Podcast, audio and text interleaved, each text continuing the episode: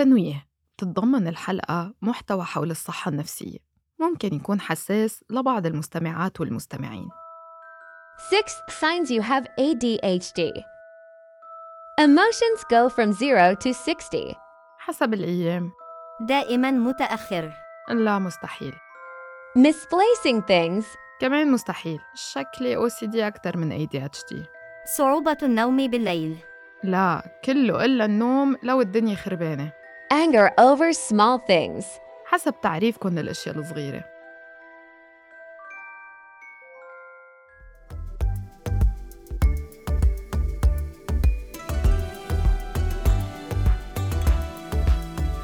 جيل بعد جيل نتوارث عالم ليس لنا وبدون أي مقدمات يصبح لنا. وبغمضة عين بينتهي دورنا ونورثه للجيل التالي فيصبح له بكل ما فيه. من أزمات وفرص كمان.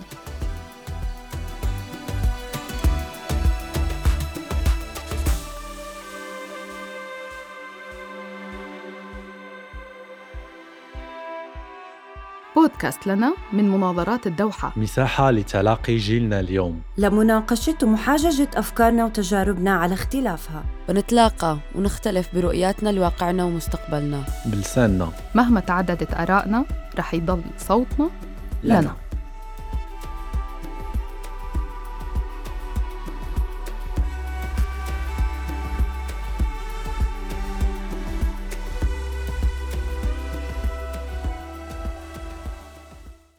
مرحبا أنا روعة أوجي وبقدم لكم بودكاست لنا من مناظرات الدوحة.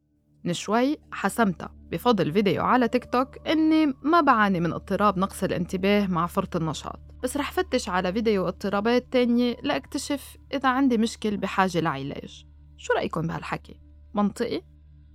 شهدنا بهالكم سنة الأخيرة ارتفاع ملحوظ لمحتوى بيندرج تحت مظلة الصحة النفسية وهي لا تقل أهمية عن صحتنا الجسدية وبدونها ما منقدر نستمر. كأنه التابو عم بيتكسر والناس بلشت توعى أكتر. وهيدا أمر عظيم جدا. بعد جائحة كورونا تحديدا ازداد انتشار خدمات عن بعد لجلسات مع معالجين نفسيين وصار في أيضا تطبيقات ومواقع قادرة تربط الناس مع معالجين حول العالم. بس لسوء الحظ مش كل الناس عندها القدرة إنها فعلا تبدأ برحلة العلاج لما تشعر إنها بحاجته على الأقل بشكله التقليدي. وبالوقت نفسه ومع انفجار المحتوى بكل أشكاله في علامات استفهام حول دقة وصحة المحتوى اللي عم نشوفه ونسمعه أونلاين يعني معقول تيك توك وإنستغرام صاروا عيادة نفسية مفتوحة للجميع؟ وهل منقدر نوثق بكلام الناس اللي منشوفهم؟ في حدا تحرى عن مؤهلاتهم العلمية والطبية؟ ومعقول هالمشورة المجانية السريعة تأذي لنا صحتنا النفسية بدل ما تدعمها؟ بالحلقة اليوم رح نفتح النقاش حول محتوى الصحة النفسية وموارد العلاج البديلة مع ضيفتين ورح نسمع من أخصائية نفسية كمان لنجاوب على تساؤلات بتخطر لنا وقت نفكر بثقافة الصحة النفسية بشكل الرقمي الحالي. هلأ بالبيت وبالمدرسة ما كنا نحكي عن ال- الصحة النفسية.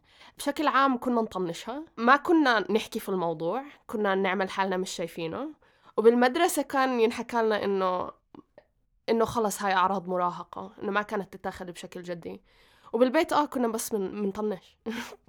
ما كنا نطلع على الموضوع على إنه إشي للنقاش. فلفترة كثير طويلة وأنا بكبر ما كنت أعرف إيش هي الأشياء اللي كنت أشوفها. وما كان عندي اللغة اللي أوصف فيها إيش هي إيش عم بحسها وإيش بفكر. من ناحية مشاعر أو من ناحية أفكار ممكن تكون مش صحية. هي لينا. فنانة بصرية وطالبة علوم سياسية بالجامعة الأردنية. اختبرت كتير مشاعر وخطرت لها كتير أفكار بس لسه كانت محتاجة توصف وتشخص اللي عم تمر فيه لحتى تقدر تكمل حياتها بشكل سليم نوعا ما. الإنترنت بشكل عام كان أكثر إشي غدالي هذا الفضول. كان عندي أكسس للإنترنت من عمري تسع سنين. فكان كل إشي ما كنت أعرفه كنت أكتبه في جوجل. ولما كان عمري تسع سنين كان لسه أول أيام الإنترنت اللي ما فيها censorship وما فيها حدا يطلع الناس إيش بتنزل. ف I would go on forums وأشوف الناس إيش بتكتب وإيش بتحكي عن هاي عن هاي التفاصيل. بعدين لما كبرت 14 13 I, I would have my own online space على تويتر. كنا in a fandom نحضر ناس على اليوتيوب وكنا كتير بنحبهم. فهدول الناس على اليوتيوب يمكن بيعملوا فلوجز فكانوا بيحكوا مثلا إنه I'm feeling depressed today I'm very أو I'm very anxious إني رايح على المحل الفلاني. فصار عندي اللغة اللي أقدر أحكي فيها إنه oh I'm depressed هذا اللي أنا بحسه هسا it's, it's depression. وصرت أقدر أستخدم هاي المصطلحات لأنه في فرق لما تقرأي a forum على إشي very technical إنه هيك what depression looks like وتسمعيها من حدا بتعرفيه يعني it's a parasocial relationship بس إنه حدا you admire بيحكي زي هيك. It feels أقرب. العلاقة مع البلوجرز أو شخصيات الإنترنت اللي عم تحكي عنها لينا هو بالعربي التفاعل ما وراء الاجتماعي وهو لما الشخص يحس حاله قريب ومعني بناس بيعرف عنهم كتير تفاصيل لكن ما بيعرفهم بعالم الواقع. بس هالنوع من العلاقات غير إنها من طرف واحد وما حتكون متينة كفاية لتقدر تستمر ولكنها أيضاً بأغلب الأحيان بتركز على التجارب الشخصية وليس بالضرورة إنها بتشارك معلومات مبنية على دراسة ومؤهلات علمية معينة. لو قلبنا بالفيد بالعالم الافتراضي ممكن نلاقي فيديوهات لحنان الشهري من السعودية. كلنا نعدي في أشياء صعبة في حياتنا مواقف ممكن تختبرنا تطلعنا عن نطاق راحتنا أشياء ممكن تجرحنا تزعلنا وممكن تدمرنا. تشافي إنه أقدر أتعامل مع نفسي بتعاطف أكثر وحكم أقل.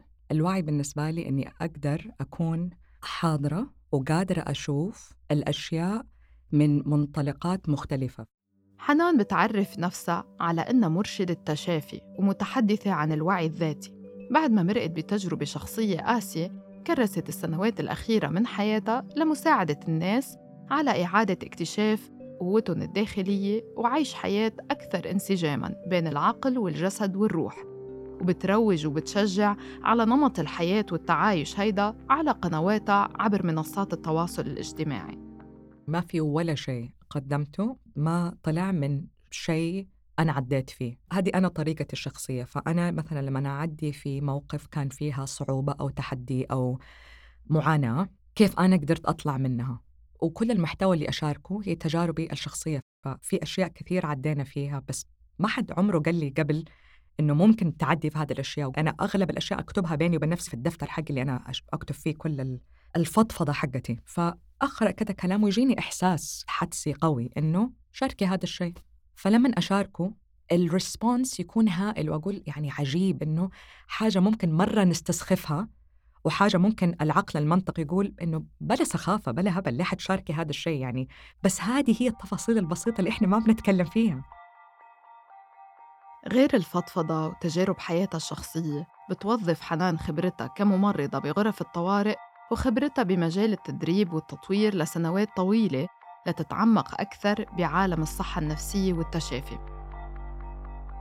الكلام اللي بيطلع مني يعني حوار. فبشارك من تجاربي الشخصية.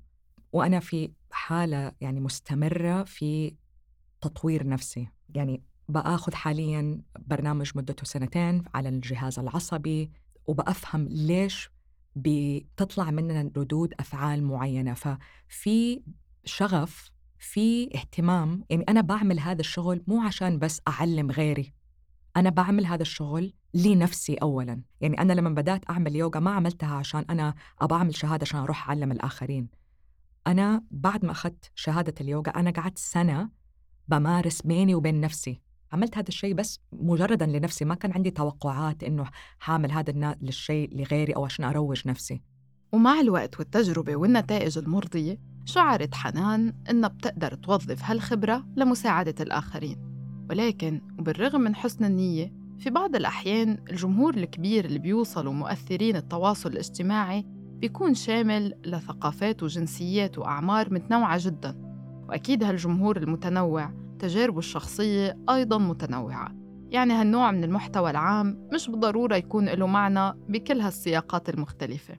فلما شخص يوعد شخص إنه في ثلاثة خطوات وفي سبعة خطوات تقدر تعالج نفسك يعني مع دراستي أنا بدأت بدأت أستوعب إنه ممكن هذه الكلمة تبان إنها شوية كده كبيرة ولكن هذه كذبة كذبة كبيرة إنه أقدر أوعد شخص لأنه ما في one size fits all ما في طريقة واحدة تناسب الجميع. وأغلب الناس اللي على this side of تيك توك بشوف بحسهم إنهم ناس لسه صغار أو في المدرسة أو لسه مش على وعي كافي.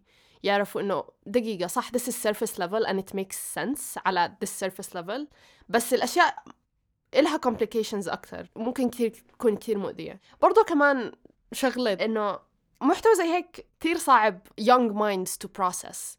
يعني برضه صح أنا من عمري تسع سنين على الإنترنت بس برضه it was very hard to process كل هاي الأشياء المعقدة. Depression can be very complicated and it can manifest itself طرق كتير مختلفة للناس. كحدا عمره تسع سنين ما بعرف إيش الفرق بين المربع والمستطيل. بتفق مع لينا. كتير من المحتوى الموجود على إنستغرام وتيك توك يا دوبه بيخدش الطبقات الأولى للموضوع من دون ما يتعمق أو يتخصص.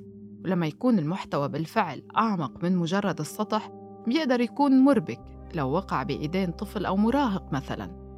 بأغلب الأوقات لما بدنا نفتش على حل أو مشورة لمشكلة نفسية ما بتكون استشارة معالج وطبيب نفسي شيء أساسي. بيلجأ له كتير ناس حتى على الأقل يحطها على أول الطريق.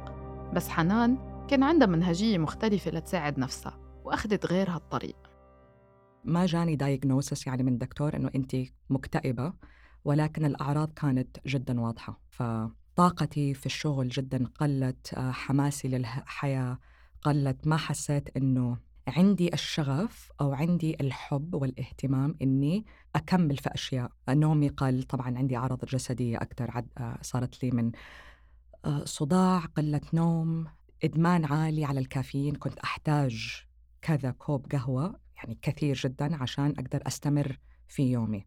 وكل ما كملت على هذا الطريق بهذه المشاعر والأحاسيس وقله الالهام والإبداع في أشياء ripple effect صار يعني في أشياء أخرى بدأت تتأثر علاقاتي مع أصدقائي مع عائلتي. وأهم علاقة اللي تأثرت هي علاقتي مع نفسي فشعرت إني جدا جدا بعدت عن نفسي. بعد 8 شهور من دوامة نفسية ملخبطة سمعت حنان بشكل عشوائي عن النيبال وفي جملة ضلت ببالها إنه النيبال من أكثر الدول فقراً لكنها من الأسعد بالعالم.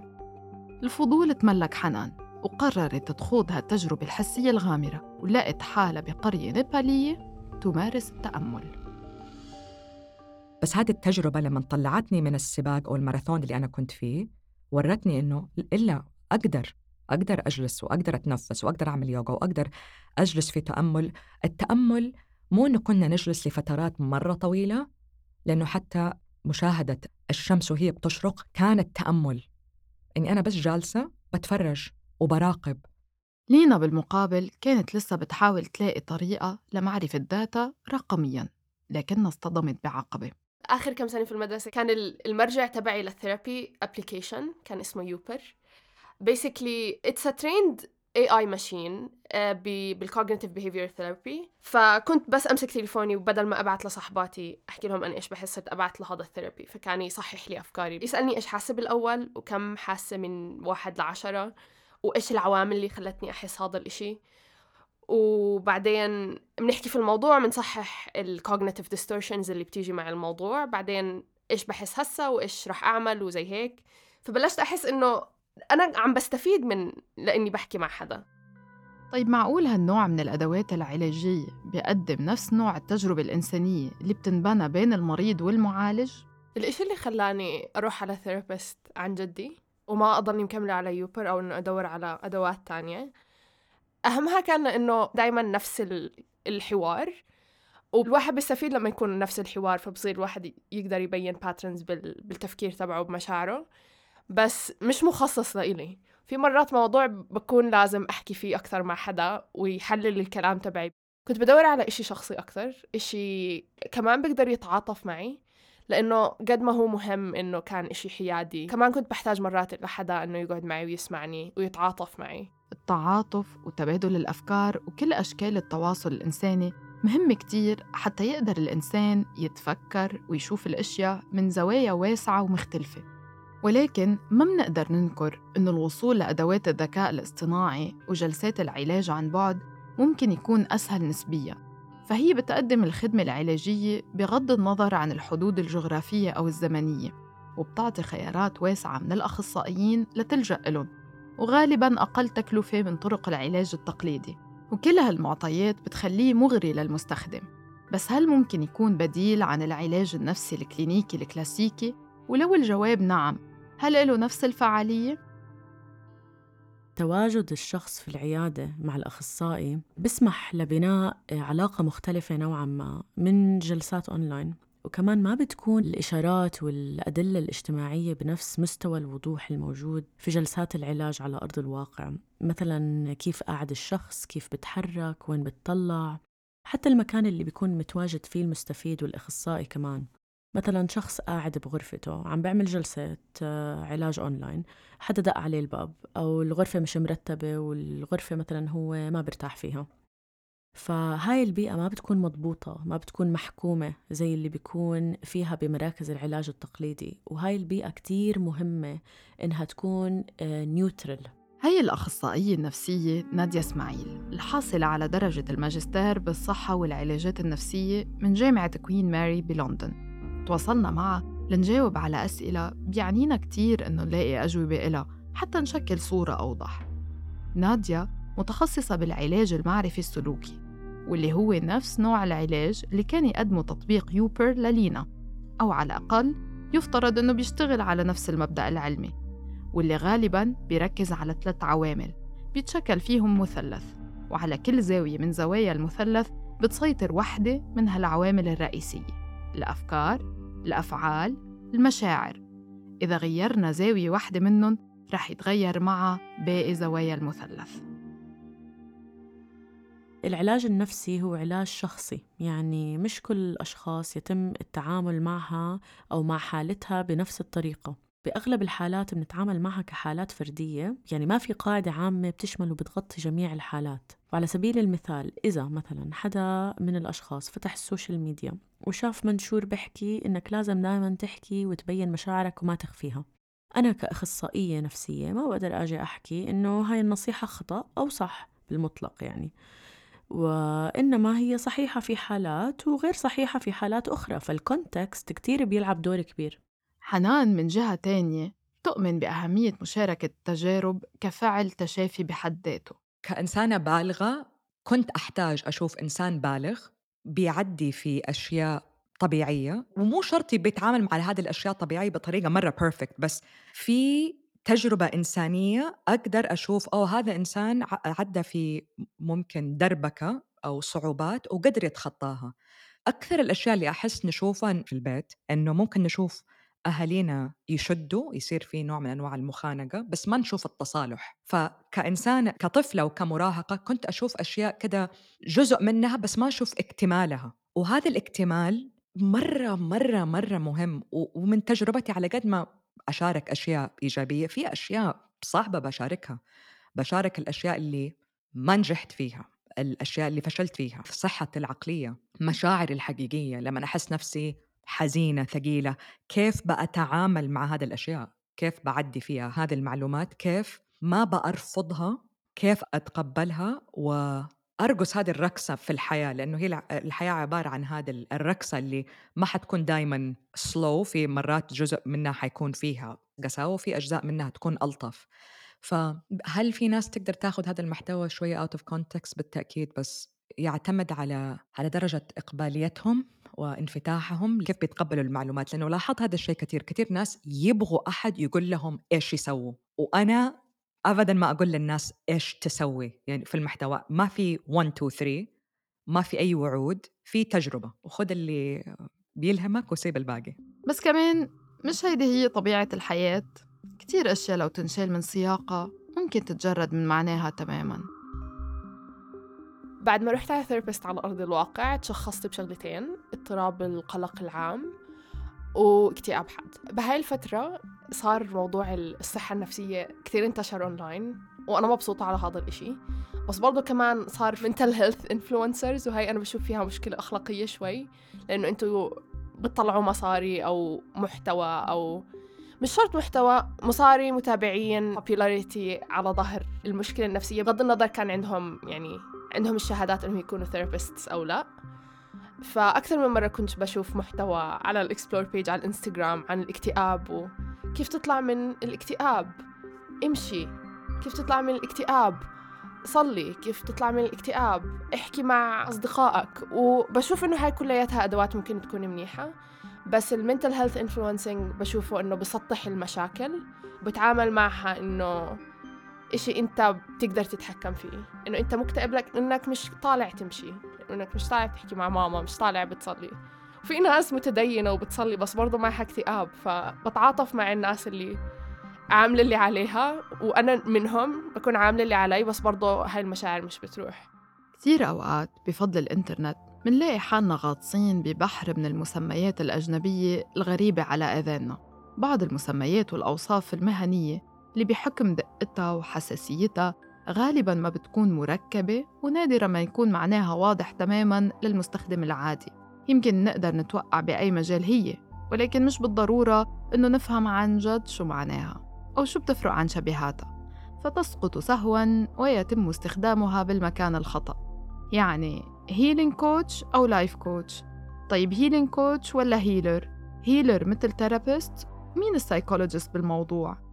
هلا ال life coach هو الشخص اللي بيساعدك في الانتقال من نقطة ثبات إلى نقطة أخرى بترغب في الوصول إليها أو آه، هدف تريد تحقيقه يعني. فإذا هناك يعني مثلا ممكن يكون في عقبات أمامك فممكن ال life coach يساعدك إنك تقدر تتخطى هاي العقبات عشان إنك تقدر إنك توصل لهدفك وتحققه. عادة إنك تشتغل مع life coach بيكون آه، المدة قصيرة وبتكون الأهداف محددة.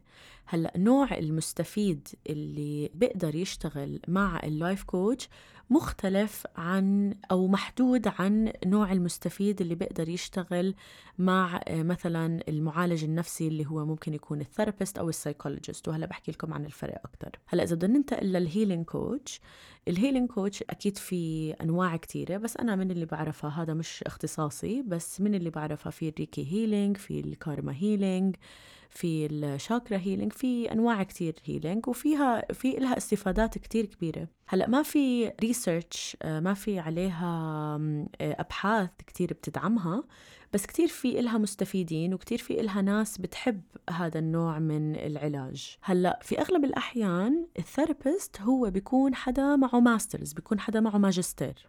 ال psychologist هو بيكون حدا معه doctorate يعني يا أما معه PhD يا أما معه PsyD ال psychologist اللي معه PhD أو معه PsyD يكون usually هذا clinical practice يعني بتكون رحلة ال education تبعته بتكون غالبيا تدريب على إنه كيف يتعامل مع مع المستفيدين تبعونه.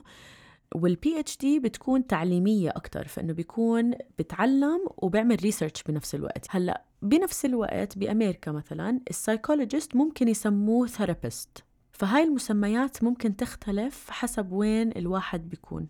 بس عامة عامة ال psychologist وال therapist الفرق عنهم وعن ال life coach وال healing coach إنه هن بيقدروا يستلموا حالات زي personality disorders زي mental illnesses يعني مش بس uh, depression و anxiety. هن بيقدروا يستلموا كل الحالات اللي بتيجي from A to Z. ففعلا الموضوع دقيق ومعقد. ولكن بالمقابل لو نطلع على محتوى تيك توك وإنستغرام وغيرها اللي بيندرج تحت مظلة الصحة النفسية الواسعة منلاقي إنه بأغلب الحالات هو عبارة عن محتوى بسيط وسريع جدا هدفه يجذب الانتباه. بيكون الفيديو أو وصف الفيديو عام جدا لدرجة إنه بيقدر يخاطب آلاف وحتى ملايين من الناس أغلبها بالأسلوب نفسه عن طريق تجميع أعراض كتير عامة. وممكن تكون مؤشر لاضطرابات مختلفة. بس الفكرة إنه كل ما زادت شمولية وعمومية الأعراض اللي بتنذكر بال 15 ثانية هاي كل ما زاد عدد الناس اللي بتتفاعل مع هيدا النوع من المحتوى. كل ما زادت العائدات المادية من المشاهدات والإعلانات. يعني أكيد في عوامل متعددة كتير بتأثر على الصحة النفسية مثل مثلا الضغط الأكاديمي مثل التحديات الشخصية مثل التغيرات الهرمونية العوامل الوراثية وغيرها أكيد. ولازم أكيد تعزيز فكرة أنه الصحة النفسية بتختلف من شخص لآخر وأنه كل فرد عنده تجاربه ومشاعره الخاصة. يجب الحرص على تجنب التعميمات السلبية وتشجيع الاحترام والتعاطف تجاه الآخر. بهالنقطة حنان ما بتختلف معنا ولا مع لينا. ولهيك لقيت إنها ممكن توظف هالمنصة المتاحة للجميع لجذب الناس اللي عندها رغبة بالتفكر وباستكشاف وعلاج الذات وتوجيهها للبرامج المعمقة أكثر واللي بتقدمها مع شريكة على منصة مانا باي أس. وأعتقد أنا وصلت لمرحلة الفئة المستهدفة حقتي صارت أوضح لأنه الفئة المستهدفة اللي أنا أبغى أشتغل معها هي الفئة اللي تبغى تسعى لنفسها. ومو من ناحية حكم في ناس ممكن ما عندهم هذه القدرة حاليا ويحتاجوا أحد فعلا يمسكهم بيدهم خطوة خطوة and that is okay. ولكن حتى في الطريقة اللي أنا بشارك فيها المحتوى في تغيير التوناليتي بدأ يتغير ويصير أوضح شوية من السنة اللي فاتت إلى الآن. يعني بحاول قدر الإمكان إني حتى من خلال المحتوى اللي أنا بقدمه على على انستغرام إنه أرشد الناس إنه ترى هذا جزء من شيء مرة كبير يعني ما حقدر أشارك كل شيء في في post واحد أو في reel واحد. يعني في برامج والبرامج بتكون مدتها طويلة يعني إحنا برامجنا أقل فترة زمنية هي شهر. فهذا الجزء ال caption الصغير أو هذا ال reel شيء بسيط من برنامج كبير يقدر يساعدكم. ما حنلاقي اجوبتنا في بس في ثلاثة سطور أو في reel في في انستغرام أعتقد هذا اللي لازم نوقفه. يتطلب سعي مننا سعي أكثر مننا وناخذ خطوات أكبر تجاه ذاتنا. هذا هو ال outline تبع البرنامج. هذا اللي حنتعمق فيه في هذا البرنامج. اقرأ هذا الكلام. لو رن معك لو حسيت آه أنا نفسي أعرف إيش هي النمط المتكرر اللي أنا قاعدة بعيده اللي أنا ممكن ماني منتبه منتبهت له إيش هي الطرق اللي أنا بأتخلى فيها عن نفسي؟ لشخص ممكن يقرأ هذا الكلام ممكن يقول آه أنا ما هل أنا أصلا بتخلى عن نفسي؟ ما ما أعرف يعني حيتطلب للشخص إنه يقرأ ويستوعب ذاته شوية يعمل ريفلكشن يتفكر مع نفسه قبل ما يسجل. يعني أي حدا بيقدر ينضم لهالبرامج؟ الرقم فعلا ما يهمني لو وصل ل 200 شخص لو وصل ل 50 شخص لو وصل ل 10000 شخص. بس أخذ لي وقت طويل عشان أوصل لهذه المرحلة. في البداية كان يتعلق مرة كبير بس لاحظت إنه ما أبغى 10000 شخص يشوفوا المحتوى وما هم الفئة المستهدفة حقتي انيمور ما يعني أبغى أركز على الناس اللي فعلا عندها هذا الوعي. في استبيان طويل لازم الشخص يعبيه قبل ما يعمل أي استشارات معي. فأي أحد عنده أمراض نفسية أنا ما أشتغل مع هذه الحالات لأنه I'm not a therapist. I'm a coach. حنان بتحول الناس اللي ما بتقدر تساعدها لوجود مرض أو اضطراب نفسي؟ لوحدة من المنصات العربية اللي بتوفر الاستشارات لتعزيز الصحة النفسية من خلال برامج المساعدة الذاتية المعدة بعناية من قبل أخصائيين وأطباء كفؤ وكمان أكيد جلسات فورية للتحدث مع استشاريين بالطب والعلاج النفسي. بس لنفرض إنه أحد هالأشخاص اللي راح ليجرب هالمنصة أو شبيهاتها ما كان عنده لسه تشخيص رسمي إنه عنده الاضطراب الفلاني. أو لو كان عنده حاجز بيصعب عليه التفاعل مع العالم الخارجي. وهيدا هو الشيء اللي خلاه أساساً يلجأ لموارد الإنترنت الشائكة. هل هيك بيكون كسر الحاجز عن جد ولا بس تحايل عليه؟ واحدة من الأفكار اللي هي إشي كتير مهم إنه الواحد يفكر فيها. مثلا لنقول أنا بني آدم بخاف أطلع من البيت وبحاول إني أتفادى إني أطلع من البيت. على الأغلب إنه إذا بدي أحاول أوصل لهاي الخدمة إني أدور على تطبيق يكون أونلاين فهلأ أنا لما باخد هاي الخدمة أونلاين أنا عم بكون عم بعزز هروبي من الواقع. فأنا عم بكون يعني بدال ما أشتغل على المشكلة إذا كانت واحدة من أهدافي بالمستقبل أنا بدي مثلا أصير أشتغل بدي أقدر أكون صداقات بدي أقدر أسافر مثلا عدم قدرتي عن الطلعة من البيت عم تمنعني من كتير أشياء. فأنا تواجدي في هذا المكان واختياري لهذا العلاج ممكن يكون عم بضرني هلأ ممكن أوليتها تكون دخل لإلي على عالم اللي أوكي تمام ما هو كمان الواحد يعني مش من أوليتها بده رح يكون مستعد تماما إنه يغير أو يكون بمحل هو كثير مش مرتاح فيه يعني من الممكن نعتبرها مدخل للعلاج بس مش بالضرورة تكون علاج بذاته طيب مش من الممكن إنه هالموارد أصلاً تكون مضللة؟ لحسن حظ لينا الوعي والمعرفة اللي طورتها خلال السنين الماضية أنقذوها من إنها توقع بهيدا الفخ. بحس الصور النمطية اللي اللي عن الاكتئاب اللي ال social media influencer بيغذوا فيها إنه لما الواحد يكون عنده اكتئاب بيكون طول الوقت مش قادر يتحرك زعلان ما بيحكي مع ولا أي حدا. وهو ممكن يكون الاكتئاب زي هيك بس الاكتئاب as a mood disorder بيكون ال... you can be high functioning وإنت عندك اكتئاب. بتقدر تطلع برا البيت وتعمل أشياء بس برضو بيكون الاكتئاب موجود جواك وبيأثر عليك وبيأثر على إنتاجيتك. فبحس اترسخت في النظرة النمطية لكيف شكل الواحد المكتئب. آه عشان هيك حسيت إنه تأخرت فكرة إني أدور على ثيرابيست عن جد يساعدني أوصل للتشخيص اللي خلاني أشوف عن جد إيش كان عم بيصير معي.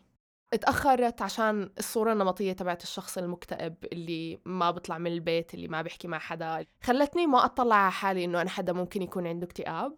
خلتني أطلع على اللي بيصير معي. وما أعطيه أهمية مع إنه كان موجود وكان باخذ من وقتي وباخذ من حياتي وباخذ من my daily satisfaction من my daily joy. بس بأوقات معينة ما كان عندي هاي الصورة النمطية للحدا المكتئب.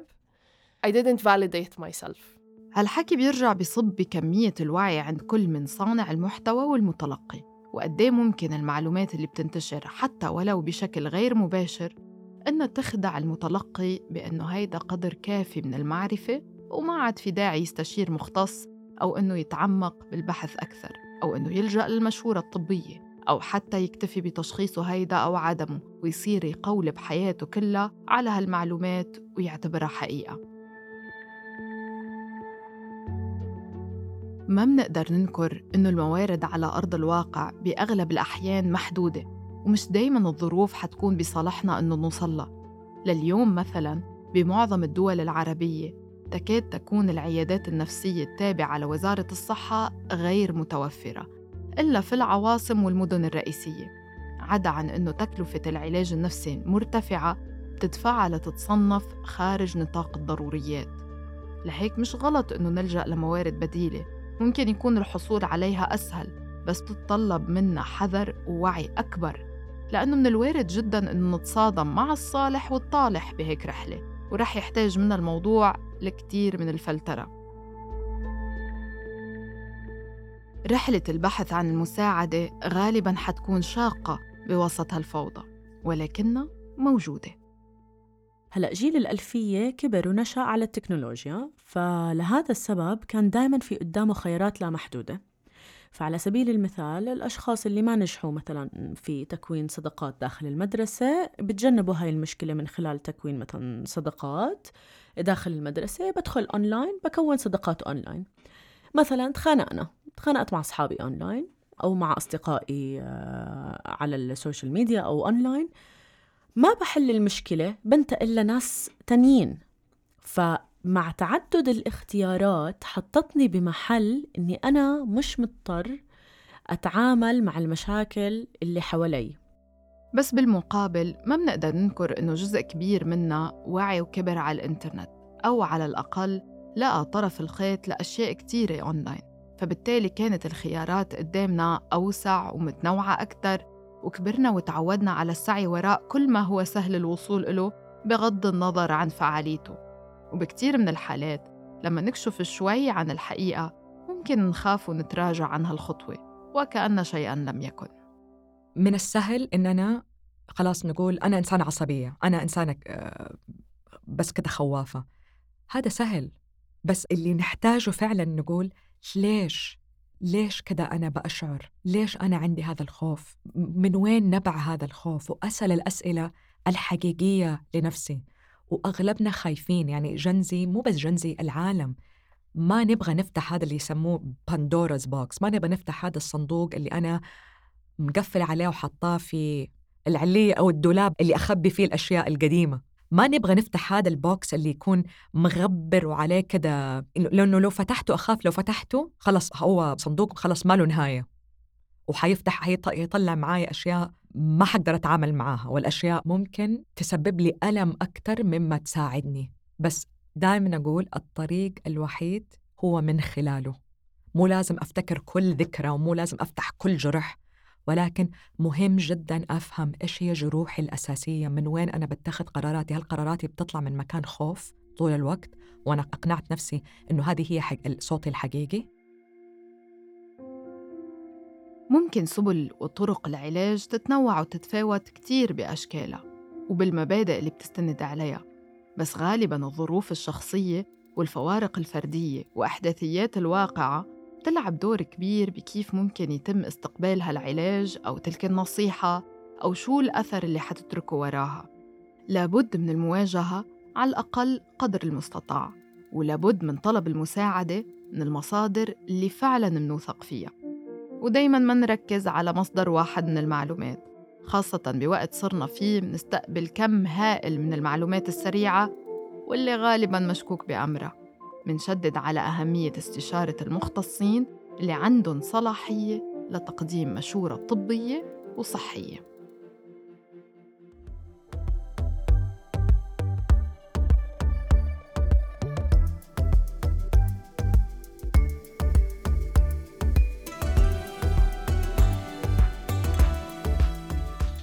لو وصلتوا لنهاية الحلقة بشكر حسن إصغائكم وبشجعكم دايما تبحثوا بشكل أعمق وتخوضوا محادثات أكثر جدية مع أنفسكم ومع أخصائيين يرشدوكم لصحة نفسية متوازنة. احكوا لنا شو المصادر اللي بتعتمدوا عليها لتتثقفوا وتزيدوا وعيكم تجاه الصحة النفسية. وشاركونا رأيكم عبر حسابي at rawak r a a وصفحة فريق مناظرات الدوحة عبر at Debates A R D O H A D E B A T E S A R على إنستغرام وفيسبوك وتويتر اللي صار إكس أنا روعة أوجي وهيدا بودكاست لنا من مناظرات الدوحة بالتعاون مع صوت. الحلقة من إنتاج هبة النابلسي ورنا داوود وتصميم الصوت حسام علي. موسيقى البرنامج من تأليفات استوديوهات كتارا مناظرات الدوحة هي إنتاج من مؤسسة قطر والمنتجين المنفذين هم جيفت ويكس أمجد عطلة وجيجر مهتا شكر خاص لسمية الكبسي ومحمد طه. اشتركوا بلنا على تطبيق البودكاست المفضل عندكم وما تنسوا تقيموا البرنامج على كاست بوكس وآبل بودكاست انتظرونا بحلقات جديدة لنا.